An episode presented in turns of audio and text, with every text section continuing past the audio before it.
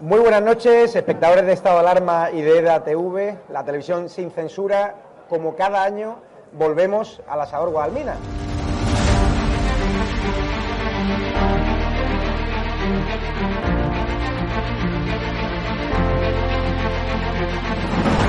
¿Por qué te gusta lo que hacemos? Porque dices la verdad. Está muy bien y me está muy contenta. Señora, ¿les ha gustado el programa? alcanzaron con un disparo en la cabeza a un compañero que era el jefe de la y que como dice, no, es que ya han dejado de matar. Parece que Franco está matando todavía. Cuando vivía Franco, la libertad de expresión, no sé qué, y ahora resulta que son ellos los que no nos dejan hablar a nosotros. Y hay que ir a por ellos. De defender causas que están silenciadas, los pequeños agricultores, los pequeños ganaderos, gente que nunca ha tenido un, un micrófono. Nosotros no nos hemos tomado nunca canapés en la sala VIP antes de entrar en, en un plato de televisión con Monedero. Y yo simpatizo con estos pequeños grupos que reivindican algo, luego les puedo vender toda mi mercancía averiada. La historia del Partido Socialista Obrero Español es la historia del crimen y del latrocinio. O Sánchez o los que estamos aquí.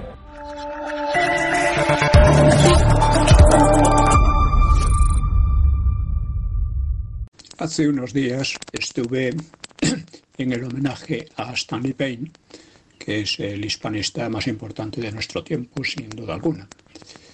Los intervinientes glosaron especialmente su respeto por España y su historia, su búsqueda desinteresada de la verdad y su valor para sostenerla, que es algo verdaderamente raro hoy, cuando en la historiografía se han introducido actitudes propias de una jauría ideológica, no lejanas de las del stalinismo o de la revolución cultural maoísta. Y para que se vea que esto no es una exageración, eh, Payne citó el caso de un personaje prominente, muy prominente, en la historiografía universitaria de USA, el cual denunció unas prácticas que estaban destruyendo en la universidad las bases mismas de la investigación rigurosa, del respeto a los hechos y a la verdad, sustituyéndolo todo por consignas emotivas sin ningún valor intelectual. Inmediatamente fue acusado de racista, pese a estar casado con una mujer negra, de reaccionario y de toda serie de dicterios inventados por las ideologías feministas, eh, ecologistas, woke y demás. Woke, es decir, que tratan de desacreditar, eh, en definitiva, toda la tradición intelectual occidental. Bueno, pues el pobre diablo, en lugar de reafirmarse en la verdad de su denuncia, pidió perdón y se humilló de manera grotesca al modo de las autocríticas que los comunistas solían imponer a los disidentes. Lo cierto es que la defensa de la verdad y la denuncia de la falsedad organizada es hoy una necesidad absoluta, que desde luego no se cumple o solo muy raramente en nuestra universidad. Era curioso ver cómo eh, todos los intervinientes hablaban de eso, pero no estoy muy seguro de que todos ellos cumplieran esa, esa necesidad de defensa de la verdad. He tratado en el blog Más España y Más Democracia algunas otras cuestiones. Por ejemplo, la cuestión de la OTAN, que es un asunto clave para España y que sin embargo nadie quiere tratar. Por ejemplo, un general de Vox dice que la OTAN no es una organización belicista, sino disuasoria y defensiva. Dice, vamos a ver, el carácter disuasorio y defensivo de la OTAN ha quedado claro en las invasiones de Afganistán e Irak, en Serbia, en la subversión organizada y pagada de Libia y Siria, que ha destrozado a unos países razonablemente prósperos y ordenados. Y por lo que respecta a España, la OTAN, la OTAN es decir, USA, Inglaterra y países satélites, pues invade nuestro país en un punto estratégico clave. Mantiene grandes bases militares que nos hacen blanco de eventuales ataques nucleares. No protege a Ceuta y Melilla y es amiga y aliada de una tiranía que amenaza invadir también territorio español. Y esto define la situación real más allá de historietas publicitarias, porque tiene gracia que, hable de que Putin no es demócrata y por lo visto Mohamed VI sí lo es. Además, que es Putin a nosotros no nos hace ningún mal, pero Mohamed VI sí. Y la OTAN, como sabemos, nació para frenar el expansionismo soviético, en lo cual no, cabe duda que tenía una, un mérito y, una, y era una necesidad real. Pero una vez caída la Unión Soviética, permanece como un inmenso poder militar que para asegurar los intereses de USA e Inglaterra en el mundo. Intereses que no coinciden con los de España, sino lo contrario. Podemos no ser enemigos de la OTAN, pero la única posición decente es la neutralidad. Y es importante, hace poco eh, Putin dijo una gran verdad, y es que al caer la Unión Soviética, USA se creyó la voz de Dios sobre la tierra y que no tenía responsabilidades. Por eso, destruir países como Libia o Siria parece que no importa nada. Ahí quedan, no dan ninguna explicación. No tiene responsabilidades, en cambio tiene intereses. Y esos intereses, por lo visto, son sagrados. Bueno, pues esta es la situación actual. O sea, la OTAN de ahora no es la OTAN de la época del expansionismo soviético. Y España, por obra de unos gobiernos de maleantes, pues ha convertido el ejército español en una tropa cipaya. Los cipayos eran las tropas que tenían los ingleses en la India para mantener su dominación sobre el conjunto del país. Una tropa cipaya inmersa en operaciones de interés ajeno, bajo mando ajeno y en idioma ajeno. No ceso de repetir esto porque es la verdad, la verdad que nadie quiere ver, por lo que se ve, ¿no? Yo no sé cómo ese general de Vox concilia el patriotismo español con esa propaganda imperialista de Washington y de Londres. Pero nunca ha faltado gente así, en la política casi toda, y parece que en el ejército tampoco falta. Y también dicen algunos en Vox, la pertenencia a la OTAN representa muchas ventajas para sus miembros y por ello cada vez son más los países europeos y algunos de la antigua Unión Soviética que desean fervientemente adherirse a ella. Vamos a ver. Para España, la OTAN representa las ventajas, entre, entre comillas, de la máxima indignidad nacional e internacional.